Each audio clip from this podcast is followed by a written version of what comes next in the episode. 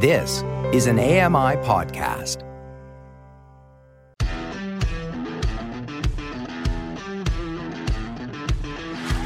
Hey guys, welcome along to another episode of Double Tap. It is express time. Yes, get that choo choo ready.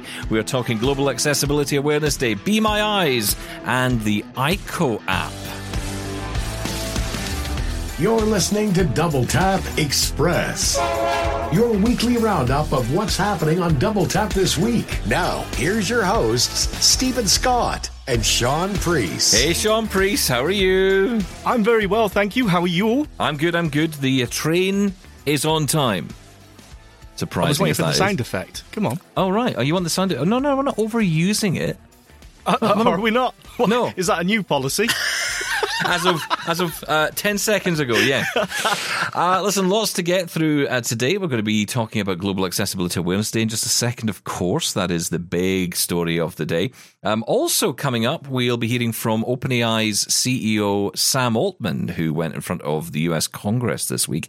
He'll be uh, talking about none other than be my eyes. Uh, yeah he mentions be my eyes in front of the congress which is so incredible. exciting. um, as an example of excellent ways that AI is being used. I don't think anyone is in doubt about that. And, and Be My Eyes is such a great story.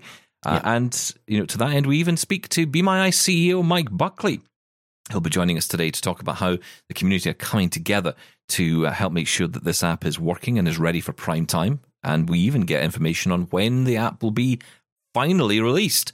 Or do we? Or do we? Hmm. Oh, cliffhanger. Yeah, and we'll be talking about potential wearable integration, which is very exciting, and navigation integration as well. Plus, Thomas Domville, AnonyMouse himself, he is here with a demo of the Aiko app.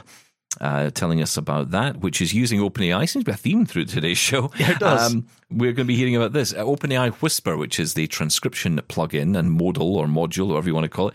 That is uh, essentially a fantastic feature that allows you to transcribe audio. There is an app now available for iPhone and macOS, completely accessible. Thomas will walk us through it today on the show. Uh, shall we dive right in then?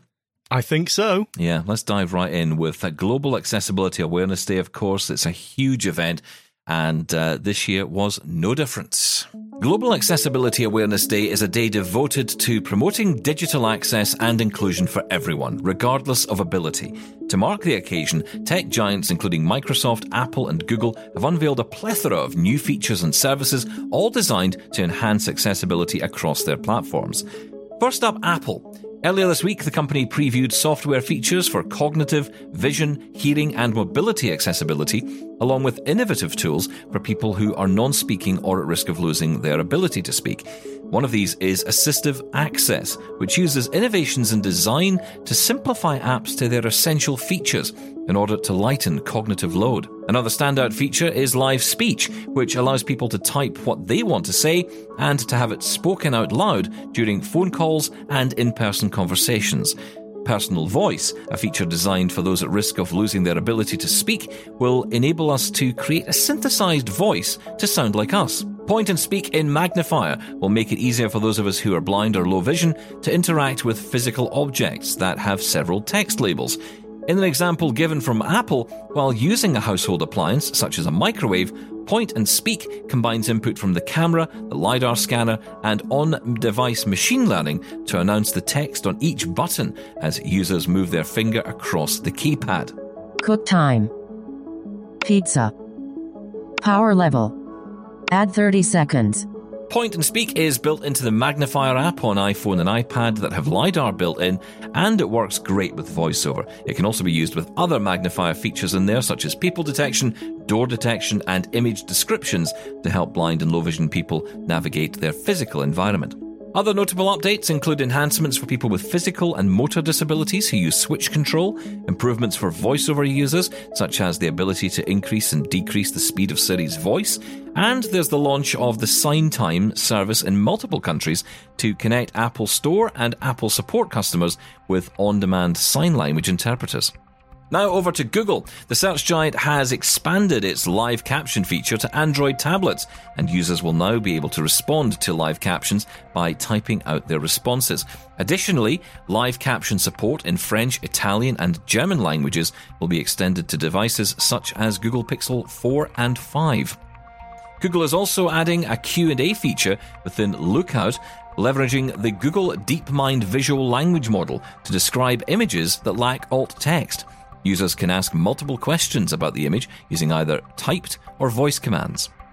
Google Maps has made its wheelchair accessible place icon more prominent, and Chrome now has an improved ability to detect URL typos and suggest corrected website addresses. Lastly, Google has enhanced the text to speech experience on the upcoming Wear OS 4, making it faster and more reliable. We should see that feature come in later in the year.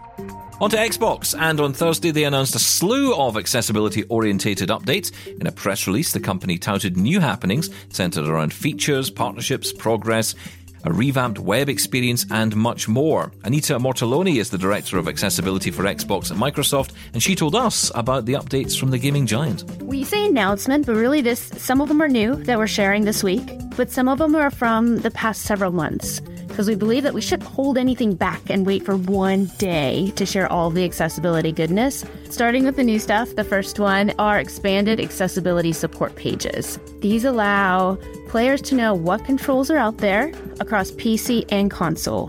And so our support page now has over 150 accessibility features, settings, and controls available across PC and console. Speaking of accessibility settings on the Xbox app and PC, we now have an accessibility tab that has um, two new accessibility features to disable background images and disable animations. Settings designed to help players reduce visual components that could cause disruption, confusion, and irritation. And on that tab, we also have links to all those accessibility pages, making it even easier for you to find that support documentation that you need to be able to discover how to fully use all of those features or ones that you may not know about. Let's jump up progress on some of the quote unquote old stuff, but still super relevant because we've worked on shipping in the last year. Um, so the first one, and uh, this might be my favorite of the entire list, is the Xbox Accessibility Ambassador Explorer Path. And so this launched back in October after we met with some of the Xbox ambassadors. And if you're not familiar, our ambassadors are a group of people who promote safe gaming and are just passionate about making gaming fun for everyone. And so we met with them and they're like, I want to learn more about accessibility. And we're like, we're the people for that to make that happen and let's gamify it. And so we gamified their ask to learn more and created the Accessibility Explorer Path. So we launched it in October, and yeah, we were getting lots of positive feedback on it. And we're like, what if we had a goal of 1 million missions completed? Like, oh, all the ambassadors go out and do these missions, which are quests to go try out an accessibility feature. Not just read it, but like, go try it out, see how it works, go learn about, yeah, hands on, try it out, give us feedback and learn about accessibility. And we are super excited to say we hit it. We have over 1 million missions completed. And to Samsung, who have unveiled an updated feature called Ambient Sound for its Galaxy Buds 2 Pro earbuds, aimed at providing better auditory experiences for those with hearing loss. The enhancement offers users the ability to listen to their favourite music while remaining aware of their surroundings, or alternatively, block out external noise when desired. The latest version of the ambient sound feature includes two additional levels of customization, bringing the total to five amplification levels. This expansion enables even more users to benefit from improved hearing experiences. It's also important to add that the big tech companies such as Microsoft and Google are adding lots of new resources for developers of apps and websites of all skill levels. Google has launched their Accessibility Scanner app to test websites for accessibility issues and offer solutions to fix them, while Microsoft have launched online courses for developers to ensure that new sites and apps are as accessible as they can be. Follow us here at Double Tap for uh, lots more on Global Accessibility Awareness Day. We're on social media and follow hashtag GAAD or hashtag Global Accessibility Awareness Day for more news and stories about how companies and teams and individuals are working to make the world more accessible. So, how did Global Accessibility Awareness Day get started? Well, Joe Devon is one of its co founders, and this week he told us about the history of the day itself and what he considers will be its success in the long term. I wrote a little blog post on a very unpopular blog called MySQL Talk, and uh, it turned into a viral moment from the first year, and now every single year it does. And it's around accessibility, which, if you're listening to this podcast, you probably know what it is, but just in case, it is about making digital products work for people with disabilities. And GAAD has just uh, taken off to the tune of well, we stopped we stopped counting when uh, on social media the hashtag would hit uh, a reach of 200 uh, over 200 million users. Wow! Uh, and I'm also the uh, chair of the GAAD Foundation, but then that took us 10 years to do. We all know, obviously, where Global Accessibility Awareness Day has, you know, has how it's emerged and how it's come around to be this huge event in the year, and big, big brands get involved. And I want to get into all that, but I want to go back to that first year and that very first day. How does that day compare to today, for example, or you know the the, the day this year? Gosh, it every year something completely unexpected happens, and and I'd say it, it was like in a positive. A deer in the headlights is not the right word, but more shock and and um, yeah, just just shock is the right word like, oh my God, I, I can't believe all of the engagement we've got, you know, right from the get go. Though the very first year, there was an article syndicated throughout Canada. It was published in my hometown paper. And I'm like, are you kidding me? So, you know, in those early days, what kind of reaction were you getting from people? Because I, I can only imagine the first question probably being from a lot of people was, what does accessibility mean? How does that, what does that mean to me? Oh yes, in the beginning, uh, nobody really knew what it was, and uh, there was a ton of education involved. But there was a whole community of people, of builders in the accessibility space, and there was a huge shift there because after I got to know the the folks working on it a bit, they were all depressed.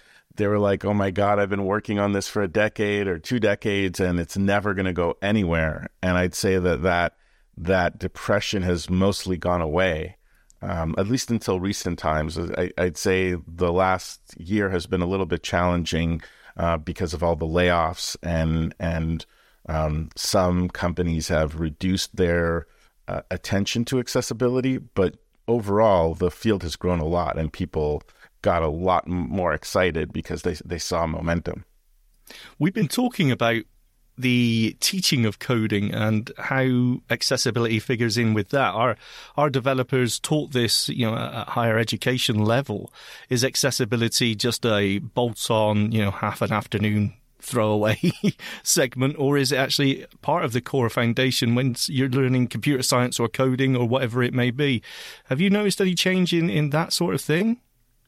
I've noticed a change, but I wouldn't say that it's gone far enough. It's it's being talked about now. People are beginning to pay attention to it, and and I think we also should s- split our conversation in terms of higher education versus um, versus things like the uh, coding schools, the boot camps, because I'd say that a ton of the developers come out of those boot camps, and a lot of them uh, have not really focused on accessibility nearly enough. In fact, they're teaching people how to code incorrectly they uh, I don't I don't want to get technical, but they're they're essentially oh, doing. Please do.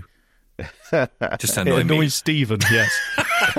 no, but actually, but in all seriousness, this is important stuff, right? Because you know it is about the way that people are taught. And uh, are you saying that it, that the people who are being taught the accessibility side, if they're being taught it at all, are maybe being given wrong information? I would say that they're not given wrong information if they touch on accessibility, but in terms of how they learn to code, uh, the boot camps, and probably in the schools too, um, they focus a lot on the frameworks that have come out that are uh, that ignore um, HTML, the the the core language that really built in the accessibility is being ignored because the frameworks are trying to make coding easier, um, but they're leaving out a lot of the uh, the foundations, and that's really a shame. I want to talk about the future here because it's very difficult. I mean, we feel like we talk about accessibility and then 10 years go by and we're having pretty much the same conversations and the needle's moving a little bit, but it's very slow. Um, but we are in a new age when it comes to AI, artificial intelligence, lots of new products, lots of new uh, language models being developed and tools and everything else.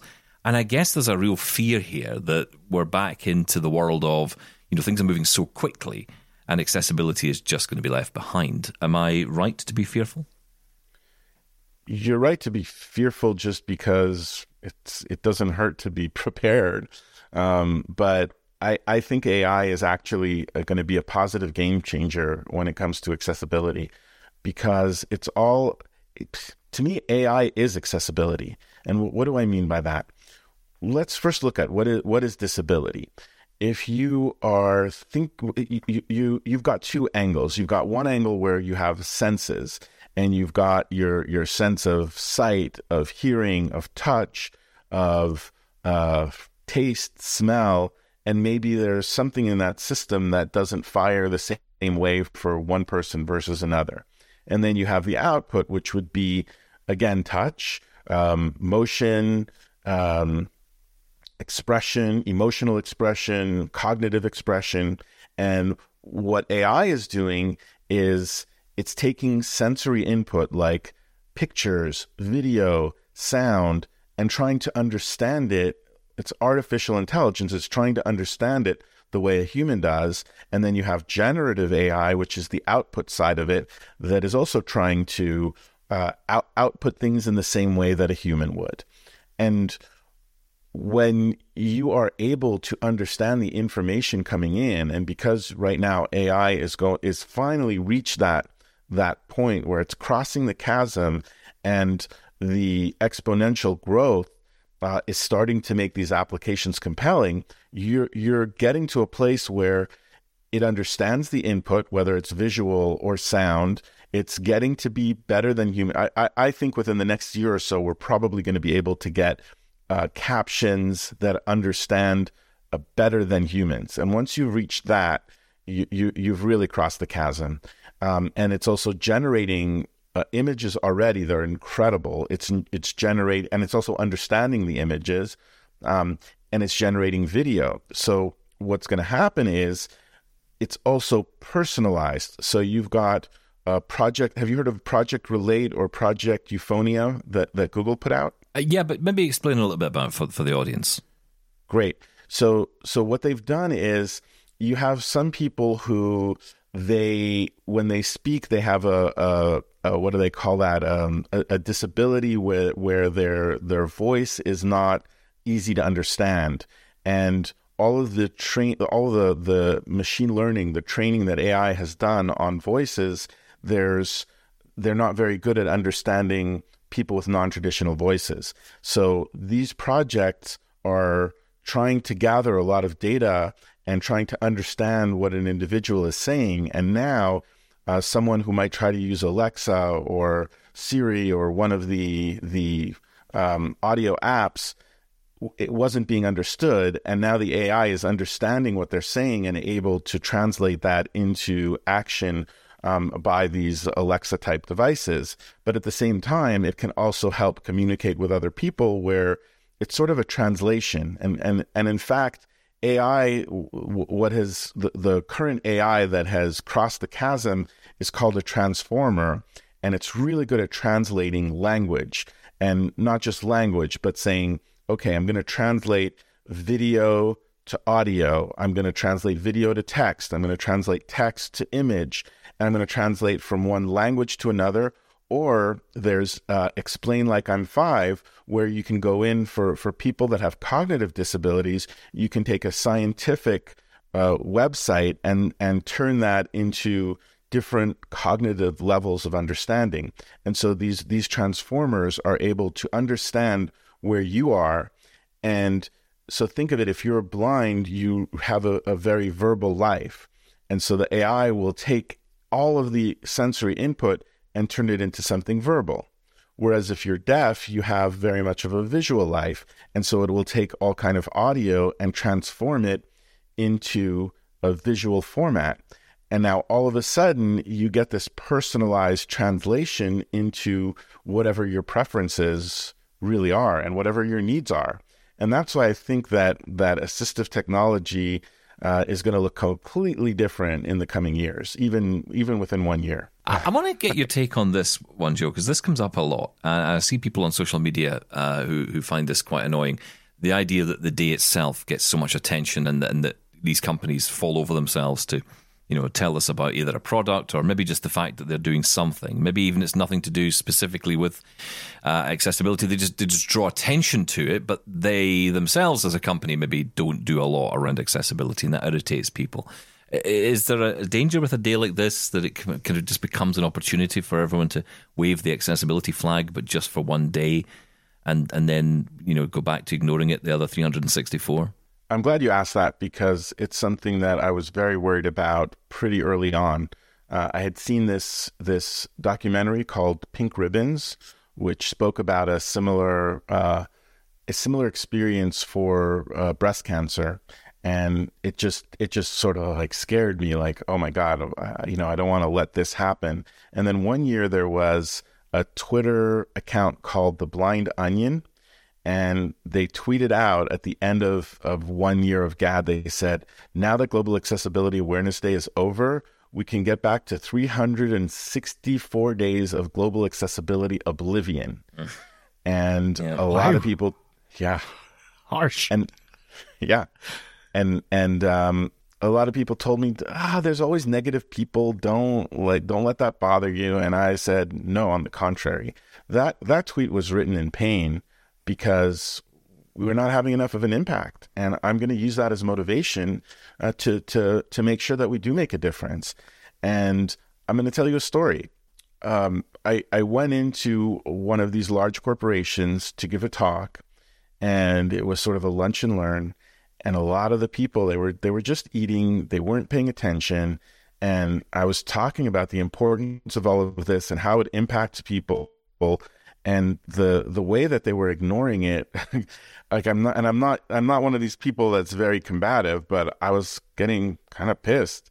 So i started to raise my voice and then i literally said what you said. Like i i you know the purpose of this day is not for for companies to pat themselves on the back about what they're doing. It's got to be genuine.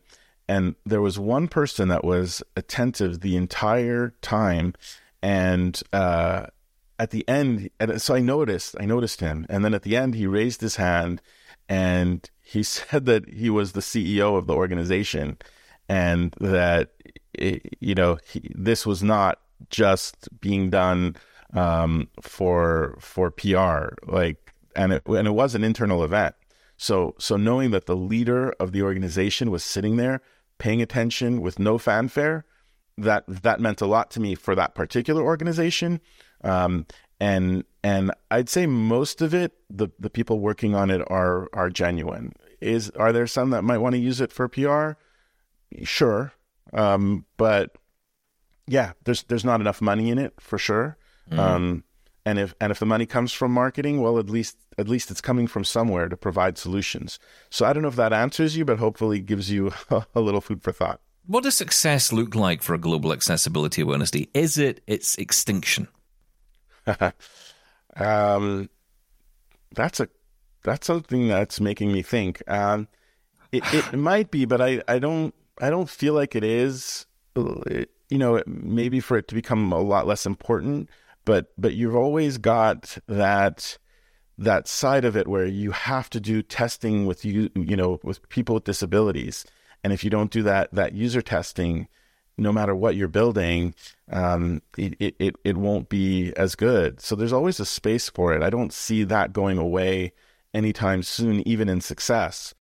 So interesting. Uh, Joe Devon, of course, one of the co founders of Global Accessibility Awareness Day, spending the hour with us on the day itself. And uh, we get into a real mix of, of interesting conversations and examples of all the things Joe was talking about. Uh, you know, I really, I must admit, I really enjoyed having Joe on the show, and I hope he comes back on soon, Shaun, because he was just so interesting. I know, and it just it made me so hopeful that, that Joe's passion when it comes to this. You know how he started it all as well. I found really interesting, and how it's grown, and just his views on it. Yeah, he was uh, he was great.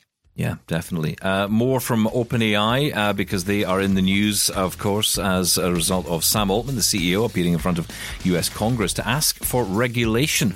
Here, his opening remarks in full up next. Also, we'll be joined by Mike Buckley telling us all about the latest Be My Eyes updates to their virtual volunteer feature. And of course, that beta that everyone wants to be on. And five people on our show managed to get on. Details next. Connect with the Double Tappers on social media now on Twitter and Facebook at Double Tap On Air and on Mastodon at Double Tap. Going back to one of the uh, interesting stories of the week outside of Global Accessibility Awareness Day, OpenAI was in the news. Uh, its CEO Sam Altman appeared in front of US Congress, and uh, we talked about that this week on the show. The creator of uh, the advanced chatbot ChatGPT has uh, been in front of US lawmakers to ask for regulation of artificial intelligence. Sam Altman is the CEO of OpenAI, the company behind ChatGPT, and he testified before a US Senate committee on Tuesday this week about the possibilities and pitfalls of the new technology. Let's have a listen to some of that.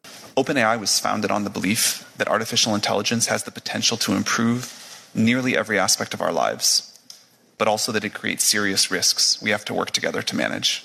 We're here because people love this technology. We think it can be a printing press moment. We have to work together to make it so. OpenAI is an unusual company, and we set it up that way because AI is an unusual technology. We are governed by a nonprofit, and our activities are driven by our mission and our charter, which commit us to working to ensure that the broad distribution of the benefits of AI and to maximizing the safety of AI systems. We love seeing people use our tools to create to learn, to be more productive. We're very optimistic that there are going to be fantastic jobs in the future and that current jobs can get much better. We also love seeing what developers are doing to improve lives.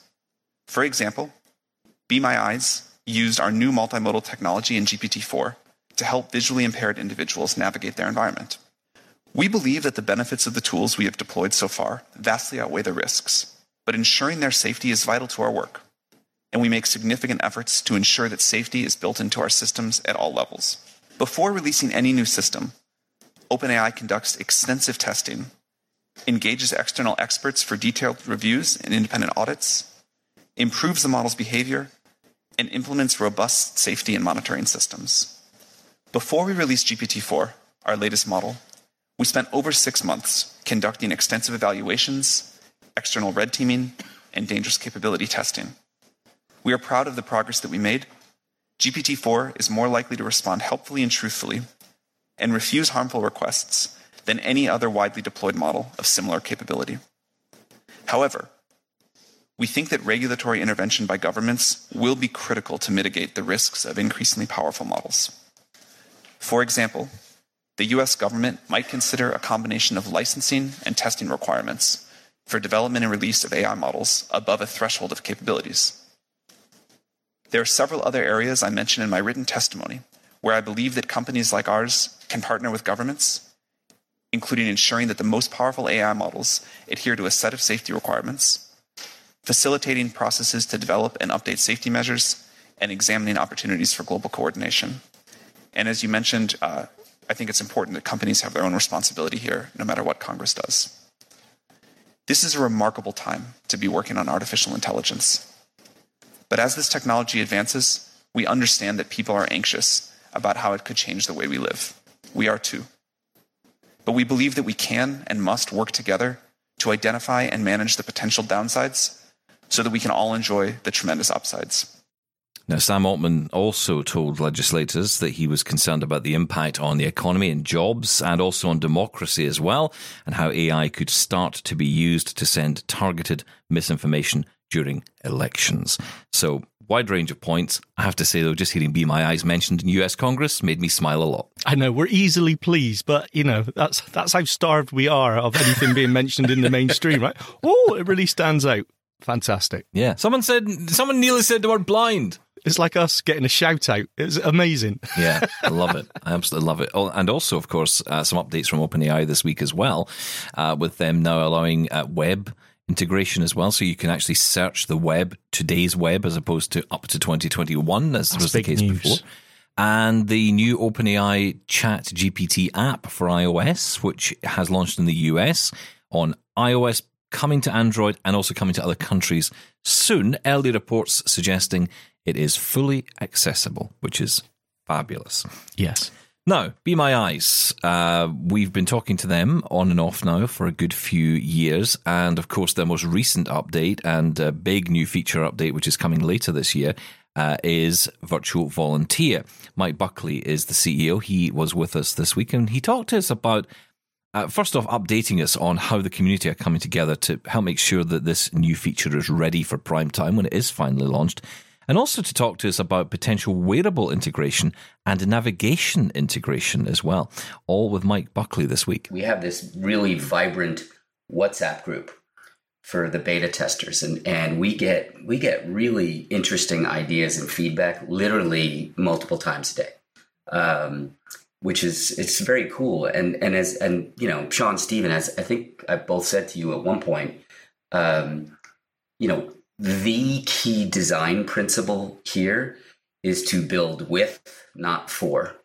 right? And so the importance of that of that group, uh, it just can't be it can't be overstated. It's um, you know uh, I've heard from both of you and I've heard from members of the community so many times in the past about you know that that folks are frustrated with technology that is thrust upon them or given to them without like direct input on on design and functionality and utility. And so, um, anyway, I, we can't thank you and other beta testers enough for for the for the daily feedback. It's um, it's really rewarding right now. I got to say. I uh, I put something up on social media the other day on Twitter, I think on Mastodon as well, and it got quite a response. I can kind of understand why people were drawn to it because I was certainly amazed at this particular feature. You know, when you open up the app and it asks you to take a picture, and then immediately describes that image for you. It just immediately gave me this thought of, hey, I am putting a lot of images onto social media, and I often can't give them the alt text I want to give them.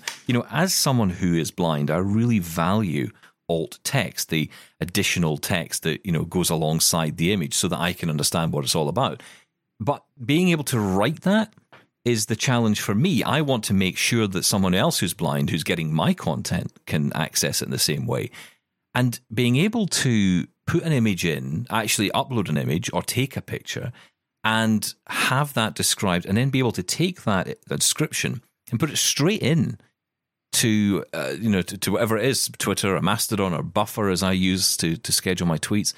You know just to be able to do that was was a real moment for me. And and i i said in the tweet i got emotional. I, I did. I genuinely got emotional about it because again it just makes me able to do something that I wouldn't be able to do. You know, one thing that irritates the heck out of me at the moment is that I can't caption content. So if I was to put a video up online, I just don't have the ability to know what exactly the captioning is going to produce. So I can't be sure and trust exactly what it is. So when I see people say you've got to caption your content, I think I'd love to caption my content, but there's not an accessible way of doing it.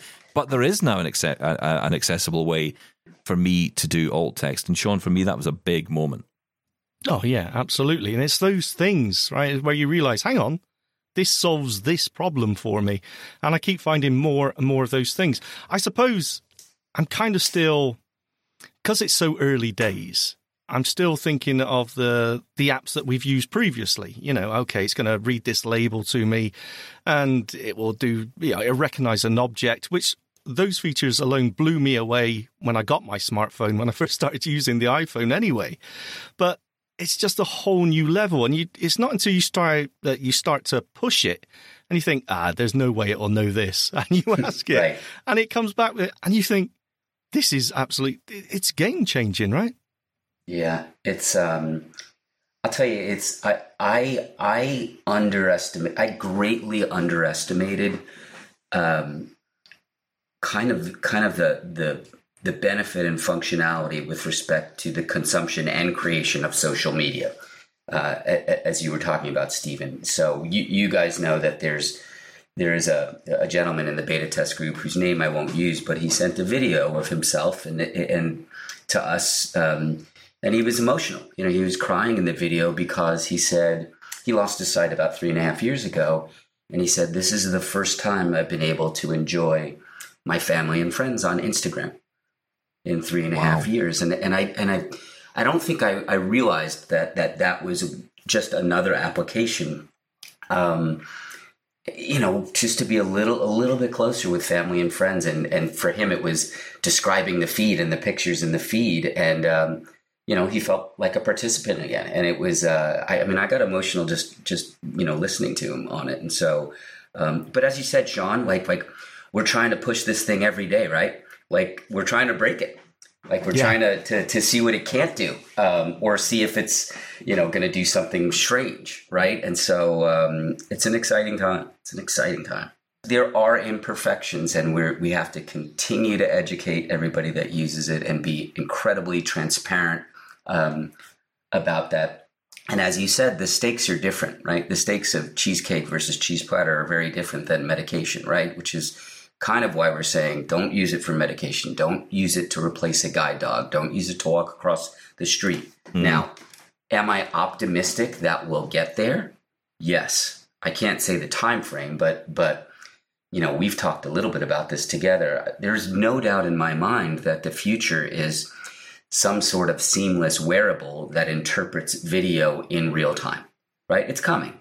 Yeah. It's just a matter of how long. Is it 12 months? Is it 24 months? I don't know, but I think that's where this goes and I and I do believe that you know, if the systems are I don't know what you would speculate Steven and Shaun, you know, 97 98% correct now, I think that there's a future where we get to 99.9. Well, right? I was going to ask you that. I yeah. was going to ask you, do you have a sense at the moment of what the accuracy is overall? Are you getting any data on that?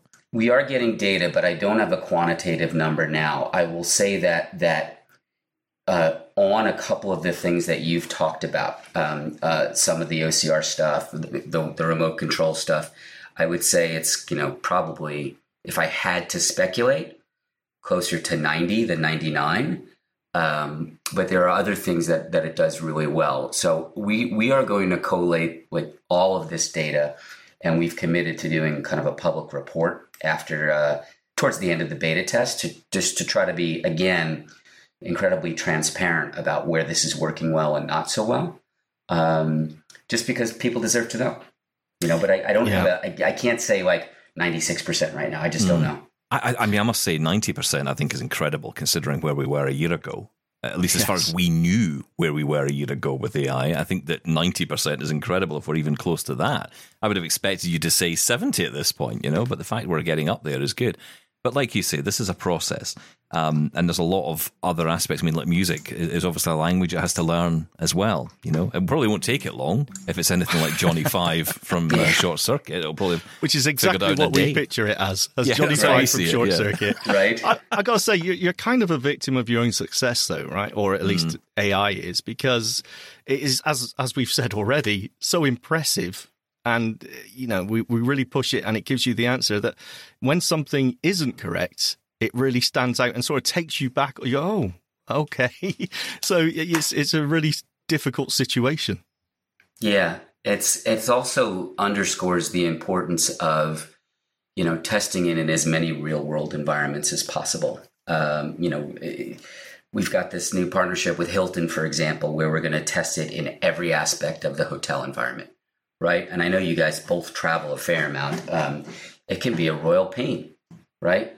from you know you know cab to curb right where's the elevator uh, where's the room service menu the one where where um, one of my first experiences as a volunteer at be my eyes was someone who um, they were clothed just to be clear they walked into the shower of the hotel and said which one is the shampoo and which one is the conditioner mm. um, and and so but but like there there are thousands of those real world environments right and so being able to test as many of those as possible is hugely important. I was really encouraged the other day, though. We um, uh, one of our uh, our team members was traveling and tested it out in the airport, and it was correctly identifying gates and kind of flights on the board and numbers and things like that. And I was like, "That's really cool, right? If you can make an airport more accessible, um, that's incredibly exciting." we're already talking with a number of companies um, that make wearables, including companies who make non traditional wearables. There are some really interesting new technology companies that uh, are talking about like pocket based items and things like that. And so we you will hear some news for us in the relatively near future about doing some experimentations on wearables but we're also going to do and this is something we've never said before we're also going to experiment with putting internal navigation into the app as well. Um, because if you think about the future the additional component of you not only want to process real-time live video visual information right?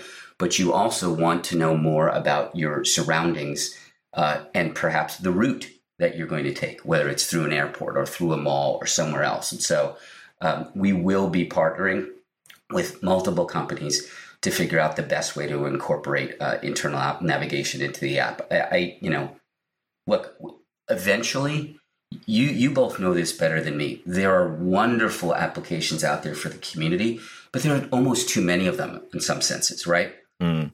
And you have to, you know, get out of an app and go into another app and then go into another app. And if we can somehow be really thoughtful um, about partnering with a number of these other companies and a number of types of technology and make it so that you know the, the application becomes a little bit more of a one-stop shop provided it, it works well and it it doesn't get like clunky from a ui perspective right um, I think I think that I'm really excited about that. So I think internal navigation is is really interesting. We're uh, I think we're going to pilot one with a, a, pro sports team. So I will keep you posted. wow.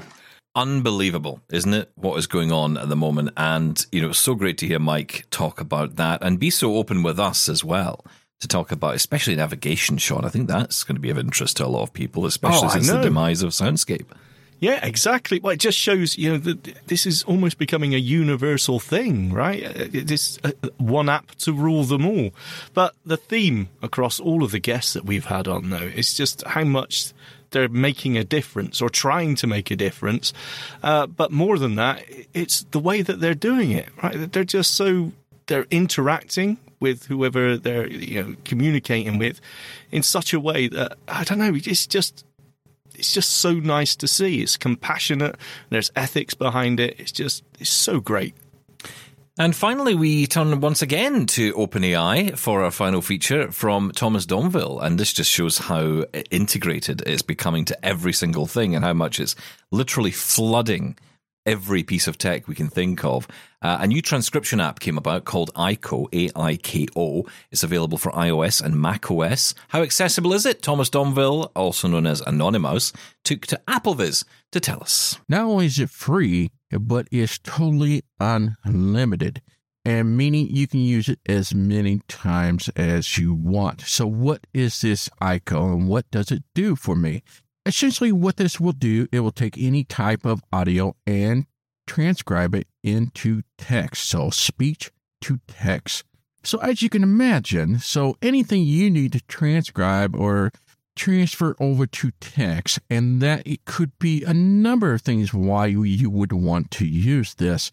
And to top of the list that I could think of is for those that are in school that need your professor or your teacher so they're doing a lecture or a conversation in the classroom, and you need that translated to into text so you can into a readable form.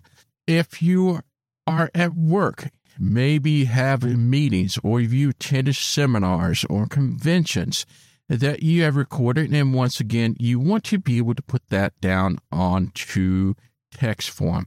This is going to be for you. Now, what makes Aiko stand out compared to many other speech to text transcription out there is OpenAI technology. Yes, you have heard that term quite a bit lately. OpenAI, yes, it's the same company that makes OpenAI GPT that you've heard about. There are many things that OpenAI offers, and one of those is called OpenAI Whisper.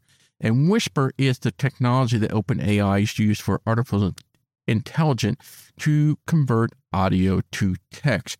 So you can imagine the accuracy is really great and awesome in using the Whisper technology. Not only that, but it supports over 100 different languages, which is amazing and astounding in a single app. And to top all of that, it's all done on your device Yes, you heard that right. There is no transferring over to servers or anything like that. It is all done processing on your device. So in my case, my iPhone is doing all the work and doing the transformation from speech to text. Okay, so let's get going. Let's head over to the iPhone here and get Aiko up. Aiko, double tap to open. We're going to do just that. So one finger double tap to open the app itself. Aiko, settings, button. So the first place it's going to head you into is the settings. Settings is located at the top left. There is not much in the settings itself. I'll show you a few pointers and a couple things you might be interested in. But other than that, it's one of those you set and you're done. So let's double tap that. Sheet grabber, button. Double tap to expand the sheet. So let's swipe to the right. Double tap to dismiss pop up window, button. Close, button. Audio language, auto detect, button. Right now, audio language is automatically in auto mode. So I'm not sure why you would change that unless you're having some issues. You want to pick out, hey, it is this particular language, maybe it's not doing it right. But however, it is automatic. So that means it'll detect the language automatically, what to transcribe based on the language that it hears. Translate to English, switch button, on, double tap to toggle setting. Now yours may be set to off on this. I went ahead and, and double tapped this with one finger and turned it on.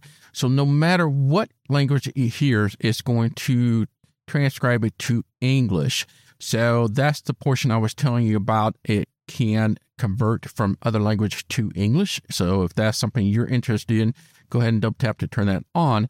Otherwise, if you want to leave it the way it is from the language that it detect, it'll just write it in the language detect back into text. So that'll be up to you. Show timestamps. Switch button. Off. Double tap to toggle setting. This is set to off, and if timestamps is really important to you to see immediately, then you can go ahead and double tap that on.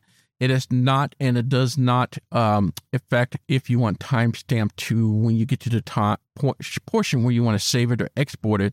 There is the option to have timestamp in that conversation, but for appearance wise on the screen after it translate, it will show you timestamp if is that something you want to do. It's a look a little messy. I wouldn't recommend it unless you highly need it now. Otherwise, just wait until we can export the file into timestamp format. So I'm going to go to the top here with four fingers, tap at the top.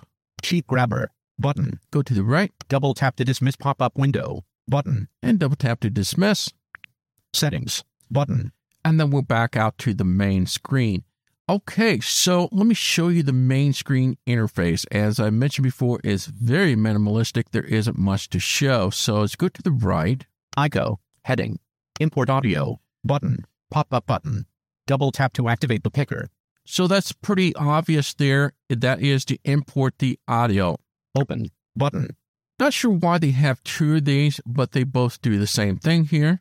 Record, button. And lastly, we have the record button. Now, as I mentioned before, if you use the record button, that actually records right now. Let's go back left here. Open button. Let's do that. I'm going to do a demonstration. I have a audio of a professor and that is in a class. I'm going to use him as an example so you can see how this works. So one finger double tap to open. Documents. Back button. Now, hopefully, you have some experience with the file browser app itself. And typically, it will start where you left off using the file browser in the previous. Now, I know uh, immediately it's in my OneDrive just hearing the response of the back button there.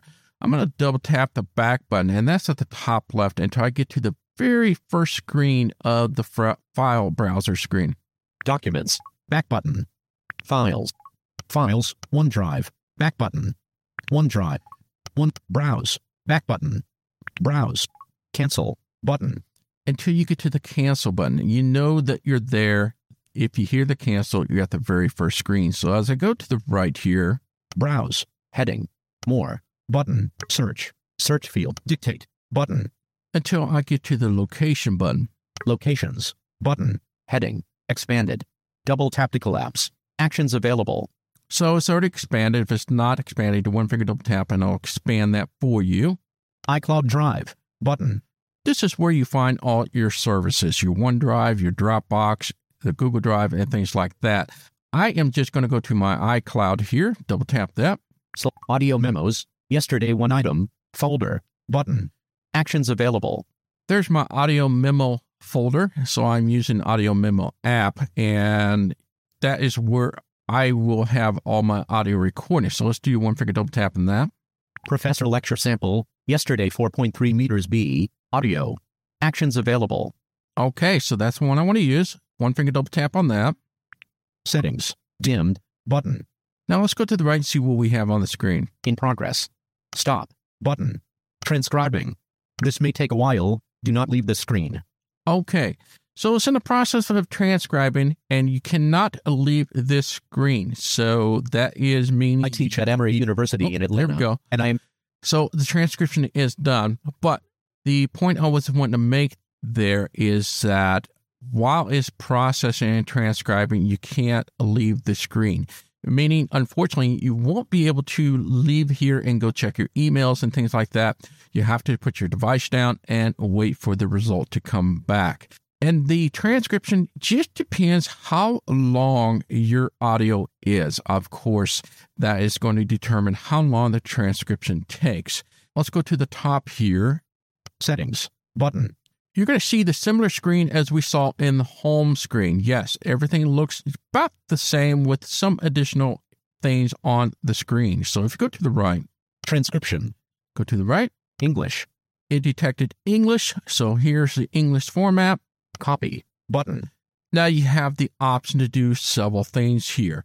The first up is copy. So if you want to copy what he has transcribed, you just double tap that and it'll be put into the iOS clipboard.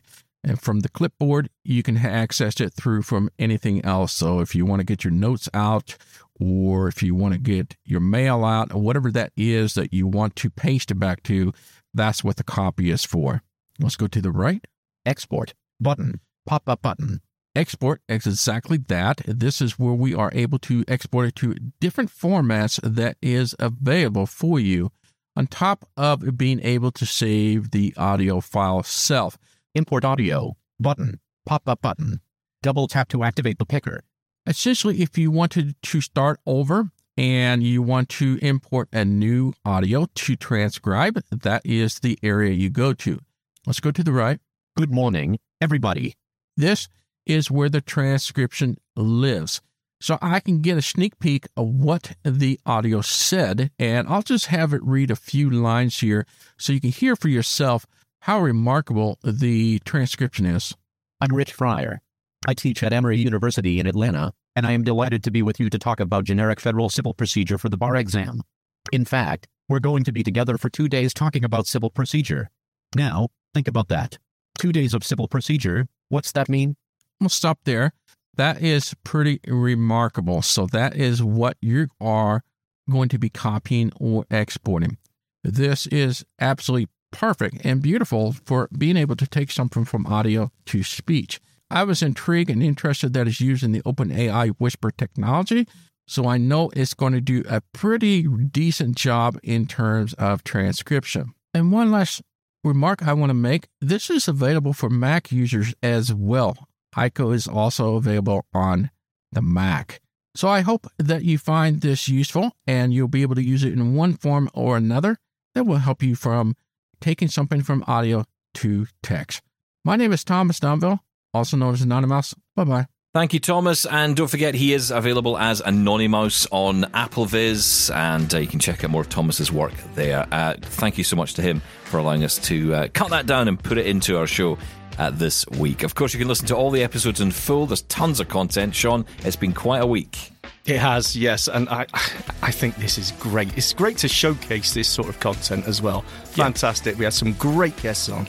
The train is back next Saturday, but of course, we are back here on Tuesday for a brand new episode. Have a great long weekend. Keep your feedback coming. Feedback at doubletaponair.com. Call us 1 877 803 4567. Leave us a voicemail. And like I say, have a great weekend. Thanks, Shaun. Thank you. Bye bye.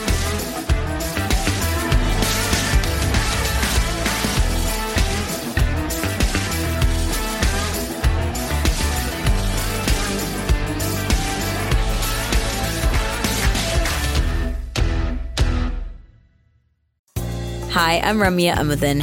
Join me weekly for AMI Audiobook Review, the podcast that explores new titles, introduces us to famous narrators, and updates what's hot at the Center for Equitable Library Access. Download episodes of AMI Audiobook Review from your favorite podcast provider.